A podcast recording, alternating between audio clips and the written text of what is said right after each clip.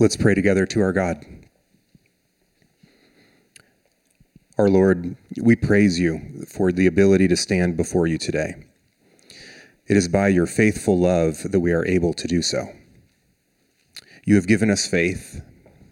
You have given us the ability to remain faithful to you in the midst of many trials. When we struggle to see you, we have your word to give us clear eyed wisdom and revelation of who you are and what you are doing in this world. When we grow weary, we have a church family who is eager to provide encouragement and support so we can endure in believing loyalty. And when our identity is in doubt, we are reminded that we have been marked by the Holy Spirit, sent to us by your Son, and now we are named as your children. Lord, forgive us when we do not live up to this calling. We still have weaknesses and leftover desires. Bring to our minds now the way each of us needs to repent, the way each of us needs to plead for your mercy, the way each of us needs to grow in our faithfulness the way each of us needs to put away the dying things of the world so we can live whole in you. Help us to surrender to you through confessing these sins to you and to one another. Lord, we sometimes forget that we are in a war.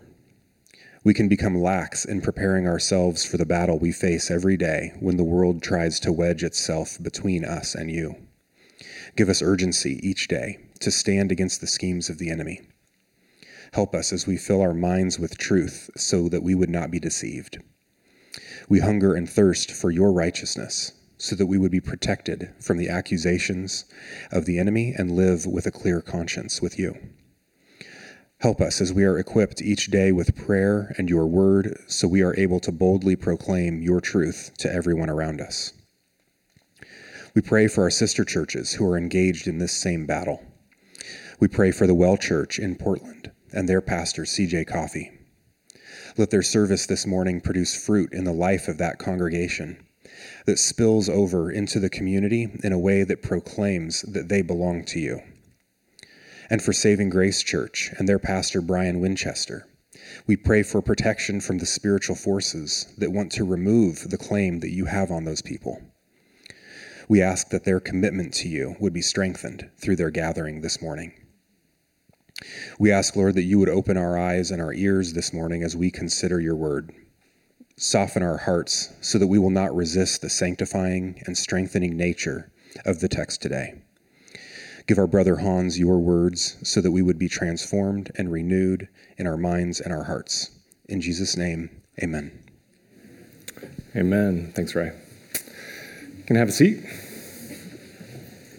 This morning we find ourselves in Revelation chapter 7. Revelation chapter 7.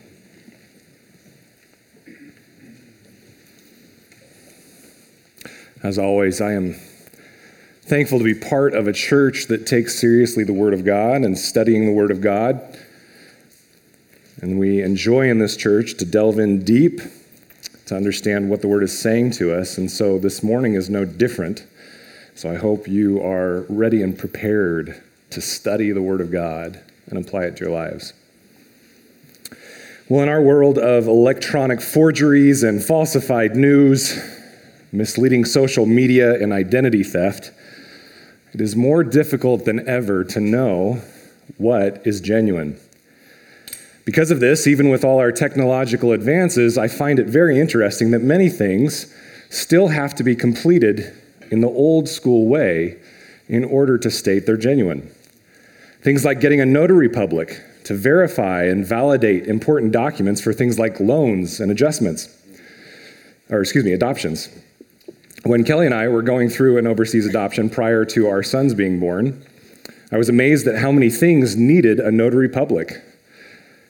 And specifically, I was amazed at the necessity of the seal that they used and the notary seal embosser. Even in our technology obsessed world, our own government and the government of the foreign country from whom we were adopting wanted to see a seal, a mark of authenticity, that the content to which these documents attested was genuine and truthful. Wouldn't it be great if there was a similar seal that could attest to who is a genuine Christian? Ask 20 different self styled Christians what is a Christian or what is the church, and I fear that you will get 20 different answers. But the Reformed tradition gives us an idea that the church, so called, is actually made up of both the visible and invisible church. The visible church being those who self identify as Christians and who may even be actively involved in Christian duties, such as church attendance and service. What you see before you is the visible church. But the invisible church is those who are actually the Lord's, actually converted and regenerate, and are only truly known by the Lord Himself. So much discussion and debate has come down through the centuries, attempting to posit what makes a Christian genuine. What are the marks of a true Christian? The Catholic Church has their ideas. The Protestant Church does as well. Luther had his marks of a true Christian. Calvin had his marks of a true Christian. We have our marks, the Marks family, like Nick. And we as a church even rely upon a group called Nine Marks to help us know what it is to walk in health as a church. All of these are trying to decide what marks or what signifies a Christian as genuine, much like the idea of what marks a document as genuinely approved by a notary public. And our text this morning will point to those that are genuine Christians, purchased by the blood of the Lamb and secured by his seal.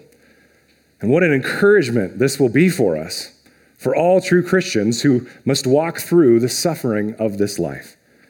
This morning, what we'll see is that God's covenant people are secure in the mark of the Lamb.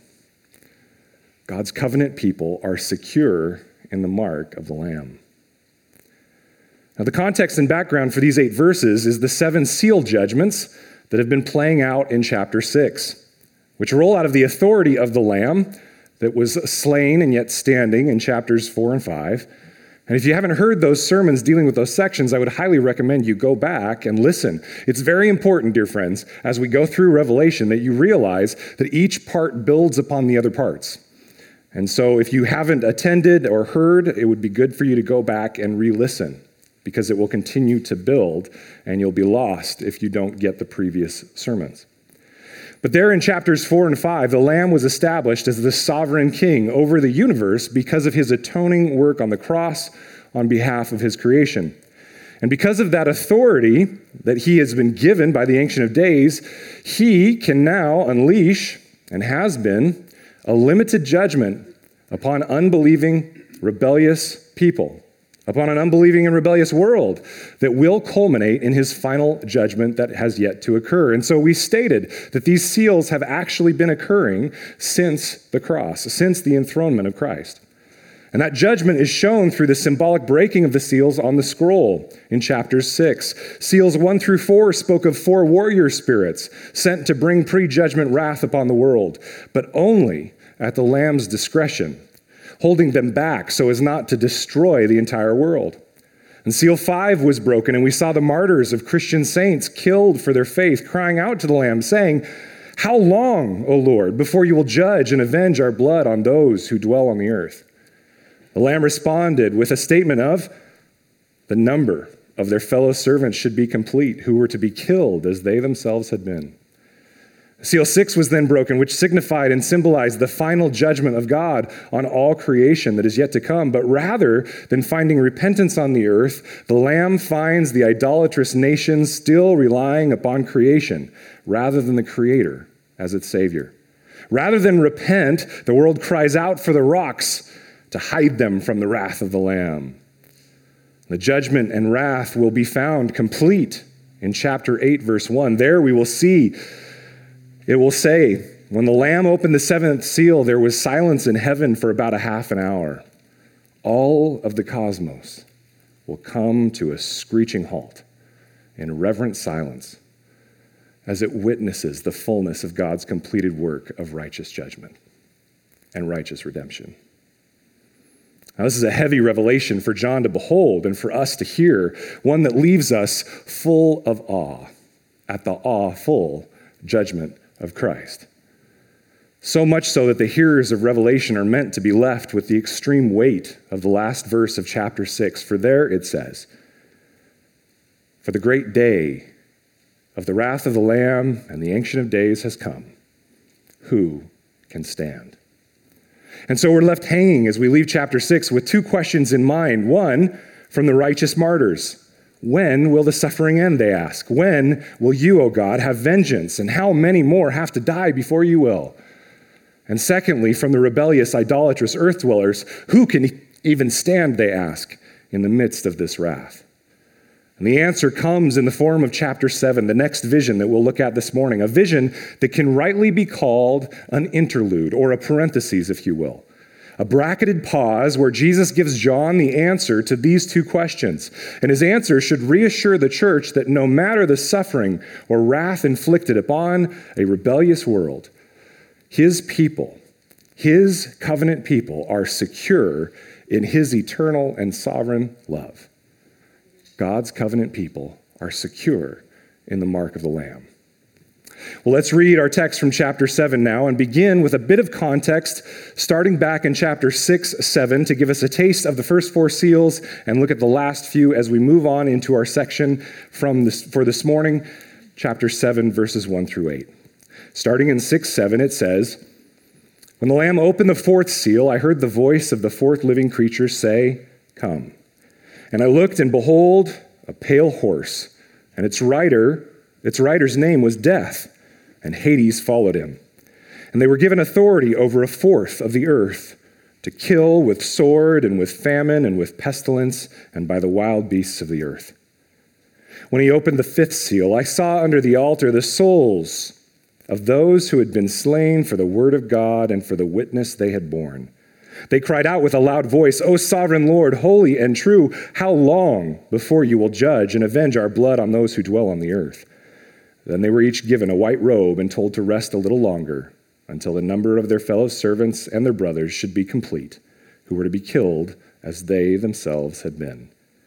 When he opened the sixth seal, I looked, and behold, there was a great earthquake, and the sun became black as sackcloth the full moon became like blood, and the stars of the sky fell to the earth, as the fig tree sheds its winter fruit when shaken by a gale. The sky vanished like a scroll that is being rolled up, and every mountain and island was removed from its place. Then the kings of the earth, and the great ones, and the generals, and the rich, and the powerful, and everyone, slave and free, hid themselves in the caves and among the rocks of the mountains, calling to the mountains and rocks, Fall on us and hide us from the face of him who is seated on the throne and from the wrath of the Lamb. For the great day of their wrath has come, and who can stand? After this, I saw four angels standing at the four corners of the earth, holding back the four winds of the earth, that no wind might blow on earth or sea or against any tree. And then I saw another angel ascending from the rising of the sun with the seal of the living God. And he called with a loud voice to the four angels who had been given power to harm earth and sea, saying, Do not harm the earth or the sea or the trees until we have sealed the servants of our God on their foreheads. And I heard the number of the sealed 144,000, sealed from every tribe of the sons of Israel. 12,000 from the tribe of Judah were sealed, 12,000 from the tribe of Reuben, 12,000 from the tribe of Gad. 12,000 from the tribe of Asher, 12,000 from the tribe of Naphtali, 12,000 from the tribe of Manasseh, 12,000 from the tribe of Simeon, 12,000 from the tribe of Levi, 12,000 from the tribe of Issachar, 12,000 from the tribe of Zebulun, 12,000 from the tribe of Joseph, 12,000 from the tribe of Benjamin were sealed. In verse 1 of chapter 7, we are reminded of all that we have seen in chapter 6, for there we see the complete power of God's judgment. The complete power of God's judgment. As we discussed a few weeks ago, our Western linear style of thought takes the first two words of this section, after this, and tries to turn them into a chronology of end time events that will happen in the future. But, friends, that is not how the Greek nor Hebrew first century Christians would have written nor interpreted it. The after this must be attached to I saw, which means that the order given is simply the order of the visions that John was given, not the order of when the actual events that these visions symbolize will occur. In fact, 7, 1 through 8, is most likely an occurrence that is supposed to take place prior to any of the seals being broken, for we see that it is to be done before any of the earth is harmed. There is even suggestion here, and I actually agree with this, that this potentially, this event that we are looking at in 7, 1 through 8, actually is ancient. It's before even creation, since the beginning of time when the names were written in the book of life at the foundations of the earth. Regardless, it is before the seals of chapter 6, but let's unpack it a bit further. We see four angels in four corners of the earth and four winds of the earth. Four corners of the earth is the easiest to comprehend in our Western modern minds. We know that the earth is not square, it's not a flat plane, and yet we still use the idea of the four cardinal directions of north, south, east, and west. This idiomatic phrase signifies a complete power of the winds, that they would affect the whole earth. There is no part of God's creation that is hidden from his hand. And this imagery of God's complete power was utilized all throughout the Old Testament, and it's meant to be utilized here. It was used by the prophets to speak of God's complete power to bring life or death, and he uses the image of the winds to do so. Compare a few verses from the Old Testament, from prophetic and apocalyptic verses such as these. First, you can jot down Jeremiah 49, 35 through 36. This is an image of the winds symbolizing the power of God bringing death. Thus says the Lord of hosts Behold, I will break the bow of Elam, the mainstay of their might, and I will bring upon Elam the four winds from the four quarters of heaven. And I will scatter them all to those winds, and there shall be no nation to which those driven out of Elam shall not come. It's meant to speak of the complete judgment of God. And second, from a very symbolic passage, that prophesies God's restorative power over his people Israel in Ezekiel 37 9 through 10. Then he said to me, Prophesy to the breath, prophesy, Son of Man, and say to the breath, Thus says the Lord God, Come from the four winds, O breath, and breathe on these slain, that they may live. So I prophesied as he commanded me. And the breath came into them, and they lived and stood on their feet, an exceedingly great army. One speaks of God's breath as life giving, the other as bringing judgment and death, and both are symbolized using this idea of the four winds from the four corners of the earth and of heaven God's complete power in judgment.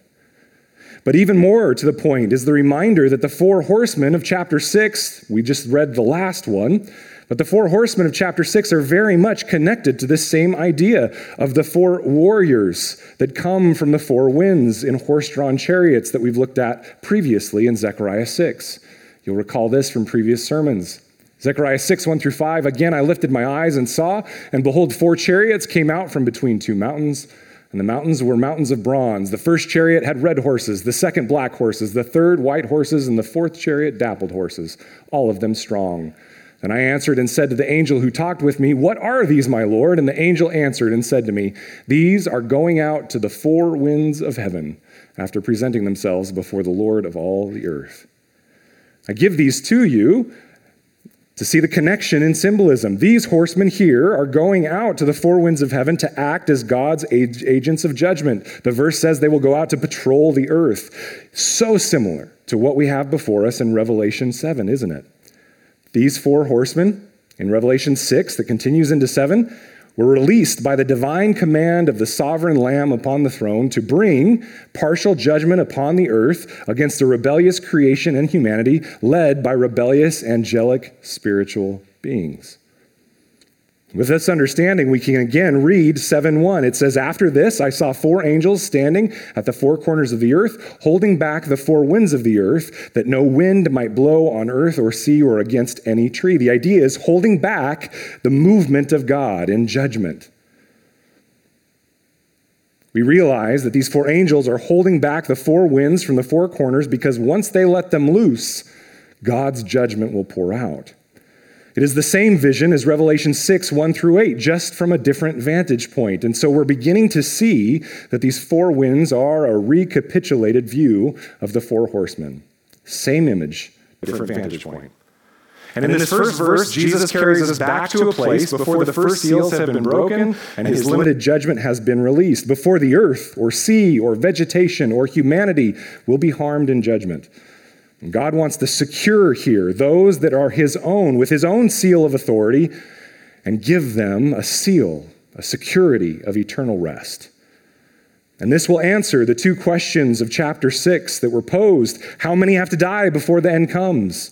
And who can stand in the midst of the wrath of the Lamb? The answer is given by Jesus by giving us this parenthetical interlude of chapter 7.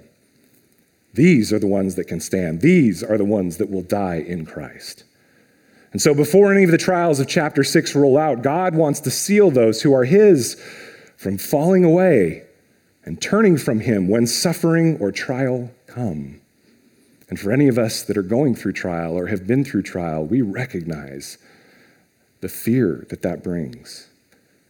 In doing so, Jesus will fulfill the promise he made even in Revelation 3 as he spoke to the first century church through the local church at Philadelphia when he said this in Revelation 3:10, "Because you've kept my word about patient endurance, I will keep you from the hour of trial that is coming on the whole world to try those who dwell on the earth." Friends, we exist in trials to be tried. And Jesus, by his Holy Spirit and the seal he has given us, he keeps us secure in him in the midst of those trials. Now, this seal will not be an earthly, physical protection, a protection of comfort, but it's a sealing in their faith and a sealing of their covenant with him, even in the midst of the complete power of his judgment. The Lamb desires to secure and seal his own so that they might endure in covenant unity with him. And this is where we next see the complete security of the seal of the Lamb. The complete security of the seal of the Lamb. Let's read verses 2 through 4. Then I saw another angel ascending from the rising sun with the seal of the living God, and he called with a loud voice to the four angels who had been given power to harm earth and sea, saying, Do not harm the earth or the sea or the trees until we have sealed the servants of our God on their foreheads. And I heard the number of the sealed, 144,000, sealed from every tribe of the sons of Israel. Another angelic emissary steps forth on behalf of the God who was dead but is living and who alone can bring eternal life. He commands the other angels who are holding back the trials to be unleashed. He says to them, Do not bring harm until we have sealed the servants of our God on their foreheads. Now, we are not immediately given the shape or image or the wording of what is on this seal. But we are later told in Revelation 14, which we will go into depth on later, we are told this, this statement in Revelation 14:1. Then I looked, and behold, on Mount Zion stood the Lamb, and with him 144,000 who had his name and his father's name written on their foreheads.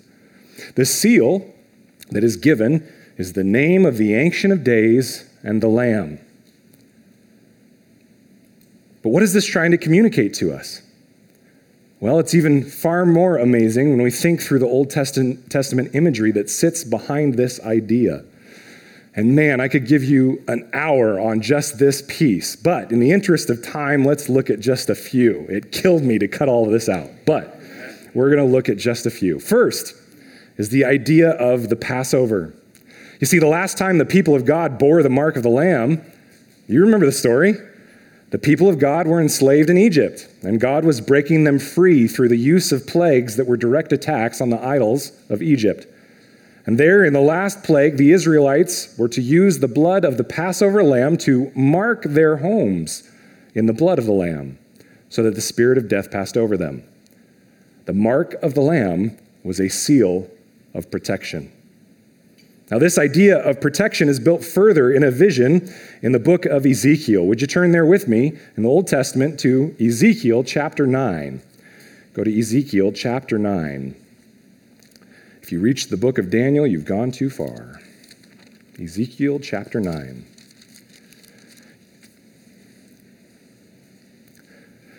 You can read the fullness of this chapter on your own this week, but Judah is overcome with idolatry. And God's physical, tangible Shekinah glory is about to leave the temple, about to leave the throne of the Ark of the Covenant, and to leave the people of God. And God gives Ezekiel a vision of his wrath. He gives him a vision of executioners coming forward to slaughter the idolaters of Jerusalem. But before they do, he commands an angelic being to go throughout the city and put a mark on the forehead of God's true people, the people that abhor idolatry and are allegiant to Yahweh alone. And it will be this mark that protects them from the coming judgment. Take a look there at chapter 9, verse 4. And the Lord said to him, Pass through the city, through Jerusalem, and put a mark on the foreheads of the men who sigh and groan over all the abominations that are committed in it. Notice the inference of their allegiance and their hatred of idolatry, their purity. And to the others he said, in my hearing, Pass through the city after him and strike. Your eye shall not spare, and you shall show no pity. Kill old men outright, young men and maidens, little children and women, but touch no one on whom is the mark, and begin at my sanctuary. In other words, start with the household of God. Now, these biblical themes should be kept in mind as we look at the idea of the seal being employed in security of these 144,000 back in Revelation. Go back there with me to Revelation, Revelation 7. But not only the context of the Old Testament, let's also think in the context of what it meant in the first century to those reading it. In that day and prior, the idea of a sign, a seal, or a mark placed upon a forehead was intended to mark a person as the property of another. This was used in marking people as slaves of a slave owner and or as followers or priests of a certain deity. And notice that the angel declared that it is the bondservants or servants of God that are to be sealed. These people are the Lord's. He is their master. They are his servants. Now, enthroned kings in the ancient Near East, much like the Lamb of chapter 5, would use a signet ring, like what you see on the screen and melted wax to make their official mark upon documents of importance to seal them and secure their contents for the recipient. This is the picture of chapter 6, a scroll with seals on it. This same thing would be used to mark the foreheads of those that are the servants of God. The seal that the angel has brought is the mark of the sovereign living God, the Lamb. It is actually the name of the Lamb and the name of the Ancient of Days. And he's coming from the east, from the direction of, the, of Jerusalem to John, who's getting the vision in Turkey. And like the official mark of Yahweh on the seals of the of, uh, plan of time in chapter 6, that is the scroll, this angel is to mark the people of God so that they might be protected. Just like the seal used by Near East kings to authenticate and protect official documents, these sealed servants of God are protected and cannot be broken and cannot be unsealed except at the divine command of the one whose seal they bear. No one is able to tear them out of his hand. His protection of his people is complete because it marks it bears the mark of the king. But does it protect physically from harm? Or is it something else? Well, we know that it can't mean physical protection because the saints in chapter 2 and 3 are told that they will suffer and possibly be martyred. Chapter 6 says that there will be more martyrs. You see, friends, Christ never promised comfort. He promised comforting by his Holy Spirit in the midst of trial. But Christ never promised his followers, excuse me, physical protection. In fact, Jesus promised the exact opposite. To be a Christian is to look death in the face. Now, we see this even in the martyrs under the altar of chapter 6 crying out. So, what must it mean? Well, it means that they are sealed in protection of covenant with the king. They are sealed in protection of covenant with the king. They are sealed in their citizenship in the kingdom of the Lamb. And this is validated more as we read on further in Revelation and come across a different kingdom, a second kingdom, with a second supposed king, who is false, who also has a mark. You might be more familiar with this mark the mark of the one that is called the beast. Now, we won't get into a ton of detail on this symbolic character yet, except to say that this is the character in Revelation who is known to symbolize the enemy of the Lamb. He is the anti Lamb. The anti Lamb, because he is the beast. And in chapter 13, we will see that the beast deceives the earth dwellers. Those who, from chapter 6, are calling for creation to hide them from the Creator in their idolatry, these are the earth dwellers. And he deceives them into worshiping him in his image. And with that image, he likewise marks his adherents, much the same as the Lamb marks his own. And friends, I am here to tell you, most likely it is not a microchip. To think so is to lose what Revelation is telling you. It could be, but I doubt it. From this mark of the beast, it states in Revelation 13 what will happen.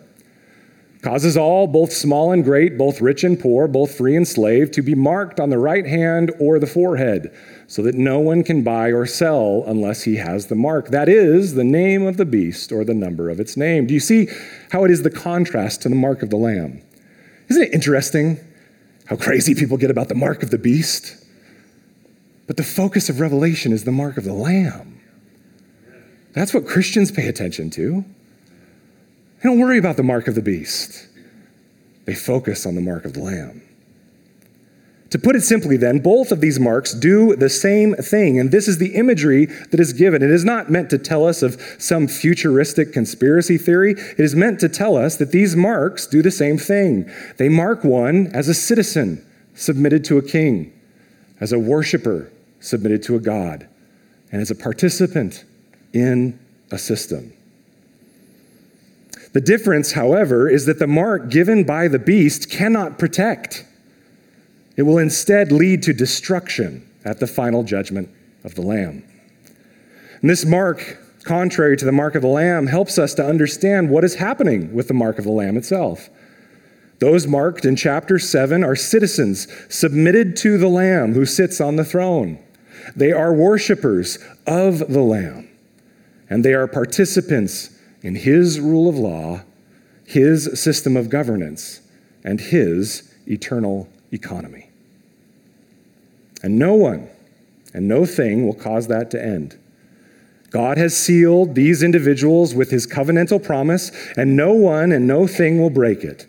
They can rest secure no matter what comes in the knowledge that they are united in covenant with the Lamb. No matter the suffering that entices them to give up their trust in Christ, no matter the trials that squeeze their faith, and no matter the lying ideologies that are presented to them in the world, these sealed followers of Christ, the followers of the Lamb, will stay firmly planted in the eternal covenant and rest of Jesus. So, who are these blessed individuals? Well, you may have already figured it out. They are the complete, secure, redeemed people of God prepared for war. The complete, secure, redeemed people of God prepared for war.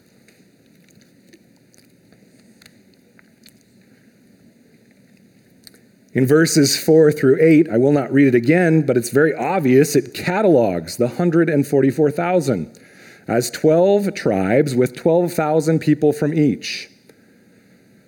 Now, you might think to yourself as you read through them, Hans, this is simple, obviously.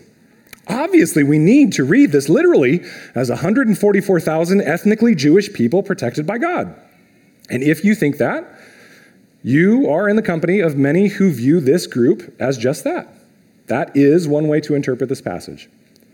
Or you might think, like some cults, like the Jehovah's Witnesses, that this is a limitation on the number of those who are saved. In heaven, it will be us, 144,000, and no more. But remember, friends, This book is written in an apocalyptic genre. And so I would submit to you that both of these views are incorrect. Have any of the numbers been literal thus far? No. And many will read Revelation and say that we should read it literally, unless it is absolutely obvious that it is figurative or symbolic. But that is a misunderstanding of how to read Scripture, especially how to read Scripture in the context of a literary genre. Apocalyptic literature requires us to read it figuratively, unless specifically stated otherwise. But let's ask the question why wouldn't it be a special group of ethnic Jews? Well, the answer is quite simple. Friends, God is no longer interested in covenanting based on ethnic distinction. Remember what happened in the atoning death and resurrection of Jesus? Salvation was made available to the Gentiles. And this is what it says in Ephesians 2 13 through 16. Read this very carefully. But now, in Christ Jesus, you who once were far off have been brought near by the blood of Christ. That's the Gentiles. For he himself is our peace, who has made us both, Jew and Gentile, one, and has broken down in his flesh the dividing wall of hostility by abolishing the law. When you abolish something, do you ever rebuild it? by abolishing the law of commandments expressed in ordinances, that he might create in himself one new man in place of the two. This isn't a removal of the Jews, this is taking the Jews and the Gentiles to create one new family in place of the two, so making peace and might reconcile us both to God in one body through the cross, thereby killing the hostility. Friends, why would God send his Son to bring redemption to Jew and Gentile alike? Working through the cross and resurrection to tear down the dividing wall of hostility, making one new people, just in order in the future to resurrect that wall again to make some point about the end times. He wouldn't. He simply would not. He has torn down the wall once and for all. Now, we've already seen in Revelation, Jesus uses the distinction of Jew, but he uses it in a different way. He talks about true Jews and fake Jews to intimate that only those who follow his Messiah, regardless of their ethnic background, are true Jews. Remember Revelation 2 9 and 3 9? Revelation 2 9, when he spoke to the church, Jesus said, I know your tribulation and your poverty, but you are rich, and the slander of those who say they are Jews and are not, but are a synagogue of Satan. Revelation 3 9, Behold, I will make those of the synagogue of Satan who say that they are Jews and are not, but lie. Behold, I will make them come and bow down before your feet, and they will learn that I have loved you. The implication here is that the true Jew, regardless of ethnic background, is one who is in Christ.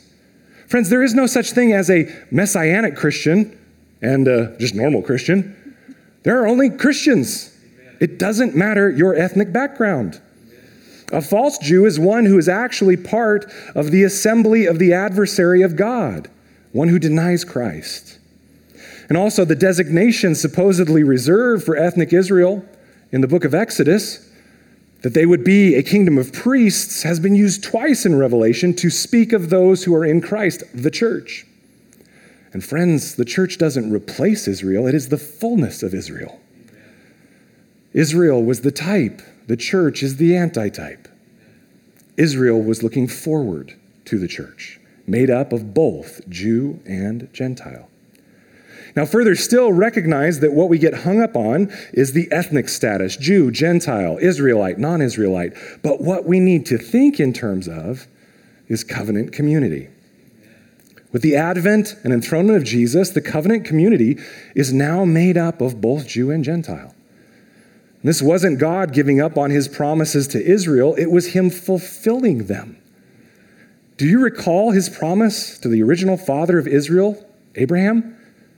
What was his last promise? In you, all the families of the earth shall be blessed. And so, wording used for specifically ethnic Jews in the Old Testament is used throughout the New Testament to speak of the church. The covenant community of the church, made up of both ethnically Jew and Gentile, become the true Jews. Look at Romans 2 28 through 29. For no one is a Jew who is merely one outwardly, nor is circumcision outward and physical, but a Jew is one inwardly, and circumcision is a matter of the heart by the Spirit, not by the letter. His praise is not from man, but from God. Not only is the church the true Jews in the New Testament, the church is also the true circumcision. You see it here, you see it in Philippians 3 3. For we are the circumcision who worship by the Spirit of God and glory in Christ Jesus and put no confidence in the flesh. The church is the true Jews in the New Testament. The church is the true circumcision in the New Testament. And the same idea is used again by Paul in describing the church as the Israel of God.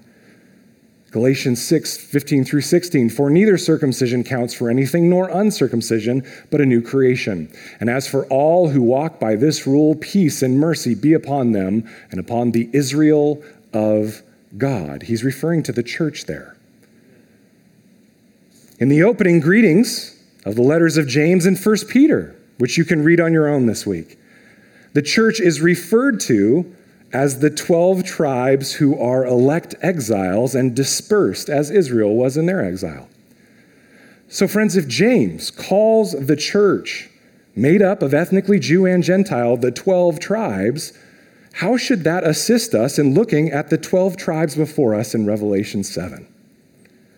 It should assist us in looking at them as the complete, secure, redeemed people of God. So, Hans, why then would he break it down into 12 tribes with 12,000 in each and he'd give the names of tribal heads? Well, friends, the numbers speak to the same idea that this is the fullness of the church, both Jew and Gentile. In biblical numerology, 12 is the number of governmental completion. Thus, 12 tribal heads of Israel and 12 apostles as the heads of the new covenant Israel. We will see later in Revelation that the New Jerusalem will have memorial to both the 12 tribes and the 12 apostles. You guys ready for a little math? You ready? Oh, yeah. Are you listening still? 12 times 12 is 144. 1,000 is a number that is intended to speak of the fullness of quantity or immensity. And so 144,000 is a symbolic number that speaks to the immensity and the fullness of quantity of those who are old and new covenant believers in Yahweh. This is the complete and true Israel of God's saved, redeemed, covenant people made up of both Jew and Gentile. This is what Paul means in his letter to the Romans when he says, All Israel will be saved. Friends, what you have before you in Revelation 7 is a picture, symbolically, of the complete covenant people of God, secured in covenant relationship with Him, made up of Jew and Gentile, Old Testament and New Testament saints the Lord knows those who are His. And this makes sense as we look at Revelation 7.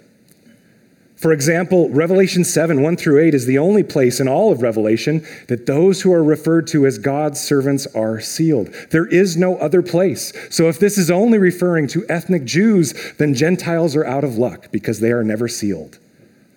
It's the only place. The other points at which the 144,000 are mentioned, are giving reference to this. Also, when this phrase, servants of God, is used three other times in Revelation, it always refers to the complete number of his redeemed people.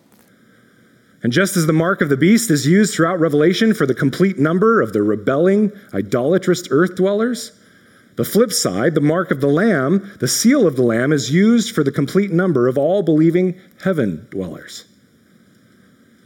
And that is what we will see in the next section of chapter 7 is the heaven dwellers that we'll see next week. Here in 7 1 through 8, there is a figurative picture of all of God's redeemed covenant people, sealed and protected while enduring suffering on earth. Verses 9 through 17 are these same people in the midst of heavenly worship before the throne. Chapter 7 is Jesus giving John a view of the same people from two different perspectives. And from these two different perspectives, our two questions from chapter 6 are an- answered. How many martyrs have to die before Jesus is finished? The answer? Revelation 7 tells us that Jesus knows, and he has them identified and secure. So trust in him. And who can stand in the midst of God's judgment? Jesus knows, and he has identified them and kept them secure. So trust in him. They will stand before the holy throne in worship. Jesus, through John, is speaking of the complete, secure, redeemed people of God here in this 144,000. And the number does not speak to a limitation of how many are saved, but rather it speaks to the fact that God has the complete number secured and none will fall through his hand. Just as those who bear the mark of the beast will be hardened in their hearts toward God and his people, those who bear the mark of the Lamb will be secure in their covenant love for God and his people, even if suffering or death comes. Now, Hans, what about the listing of the tribes, you ask? Well, many commentators have tried to make sense of the specific tribes. Because you see, the tribes listed here do not align with the order given in the Old Testament, nor does it list the same tribes. For example, the tribe of Dan is not mentioned, while the tribe of Levi, that was usually not mentioned because they were not supposed to inherit land, they are mentioned. The half tribe of Manasseh is mentioned, but not the half tribe of Ephraim. It's an odd listing, most likely intentional. Unfortunately, attempts at deciphering these changes are largely speculative. No one truly agrees. But two clear pieces do stand out, which commentators agree upon, that I do want to mention. First, notice that rather than being led by Reuben, who was the oldest, this group is led by the tribe of Judah a clear nod to the various prophecies that speak of the Messiah being one that comes as a lion from the tribe of Judah. This group is a group led by Jesus, led by the lion of the tribe of Judah. And secondly, this specific perfect numbering harkens back to the Old Testament in the various places where it lists a census of the people, such as the book of Numbers. Their censuses are taken of all the battle ready males that could be recruited for warfare. And they were to purify themselves for battle. And in their census, the full number of Israel could be seen because each male stood for a family. And so, again, in this 144,000, in the symbolic imagery of it, we see the complete, secure, redeemed people of God prepared for war. Completely secure in salvation, protected from the complete judgment of God. Now, this truth of what we have seen, the symbolism that we see here in verses 1 through 8, this truth brings with it attention. This beautiful image of the complete, secure, redeemed people of God should spark both fear and great confidence. Fear, because the immediate question should come to each of us Am I part of this sealed group? Has my name been written by Christ in the Lamb's book of life since the foundation of the world? Every human, and especially those that proclaim to be followers of the Lamb, should wrestle deeply with this question and not take a stance of haughty confidence based on our own merit.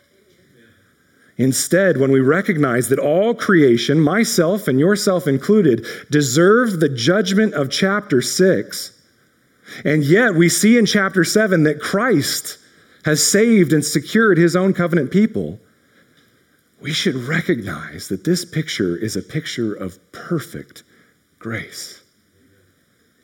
Unearned, undeserved salvation.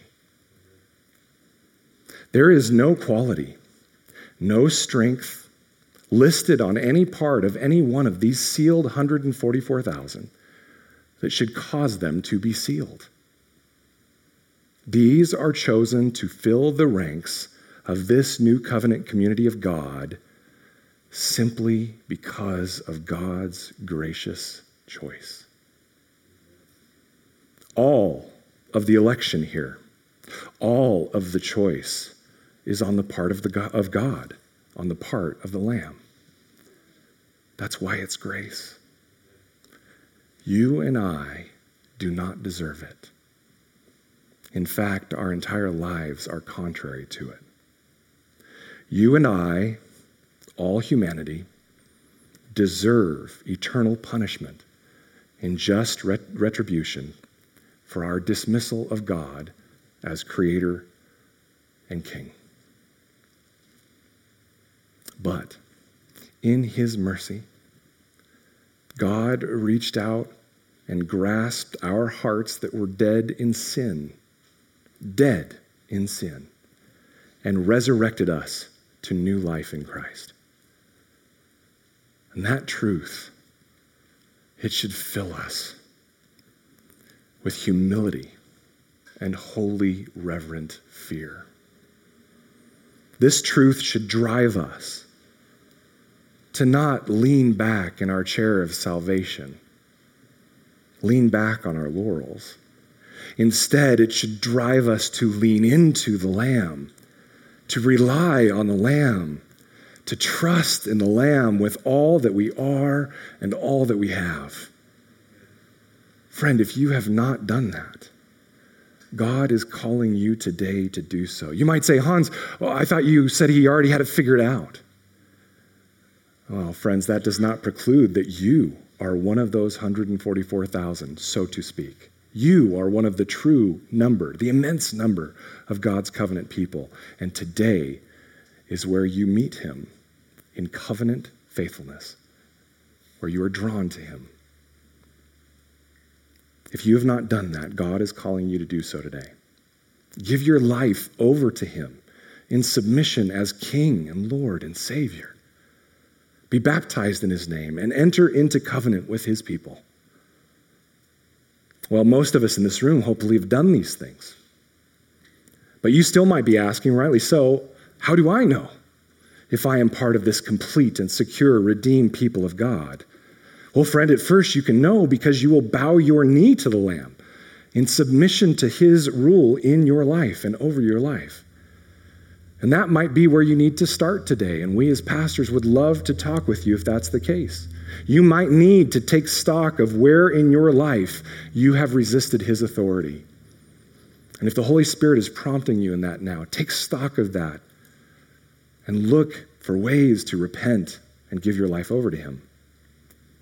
But even more so, the message here in Revelation 7 is that the true Christian is marked and can know that they are marked because they are one who endures in their covenant faithfulness and commitment to Christ and his people, regardless of what comes, even death itself. Those marked endure in giving their life daily in allegiance to Christ. True Christians endure in covenant faithfulness, not out of a stiff necked toughness that comes from themselves, but out of a complete reliance upon the Lamb. Friends, we don't gather with God's people. We don't pray or read out of His Word or serve or evangelize because these are works that earn us grace. It is because true Christians know no other way to live. And they know that nothing else will satisfy. True Christians lean into the Lamb because they know nothing else. Friends, do you have complete reliance upon the Lamb? If not, rather than trying to just work harder for Jesus, be better for Jesus, maybe it's time to actually surrender to Him. Go to Him in prayer and beg Him to break you so that you might truly be His. Because when we do that, we also realize that this truth gives Christ's true followers courage. It gave great courage to the first century Christians who knew that they were about to be martyred for the faith, or at least suffer for the faith among a world that is filled with a contrary kingdom. And this is the assurance that Paul counts on when he says to the Ephesian church what we heard early, excuse me, earlier in our reading. It says, In him you also, when you heard the word of truth, the gospel of your salvation, and believed in him, you were sealed with the promised Holy Spirit, who is the guarantee of our inheritance until we acquire possession of it to the praise of his glory. Friends, if the Holy Spirit has joined you to Christ and to his people, you are secure in Christ. And you will endure in the very things we're talking about. You will endure in doing good works that keep with repentance. And you will endure until your last breath. You can stand firm no matter the suffering you encounter, no matter what is going on in the chaotic world around us. No matter which political party takes over for the next four years, nationally or here in this state, you can stand firm without worldly fear or anxiety. Because, friends, even physical death has no hold on you. On the cross of Calvary, Christ took your sin upon himself so that you might be forgiven and so that you might be numbered among his new covenant people. He drew you to himself so that you might wage warfare on his behalf, giving your very life to his service and the service of his gospel, just as he did as the Lamb. He joined you with his people so that together we might be a kingdom of priests to our God, doing works that keep with repentance, showing the world who he is in his faithful covenant love for his people by our faithful covenant love for one another. This is who we are as Christians. You are a Christian, dear brother or sister, not because you agreed with God, not because you answered his call, not even because you received his gracious gift, but because Christ made you his own and he numbers you among his covenant people. And because of this, you can stand fast. Let us continue to seek after him as our king and treasure one another in that covenant faithfulness as we await the fulfillment of his complete work of salvation.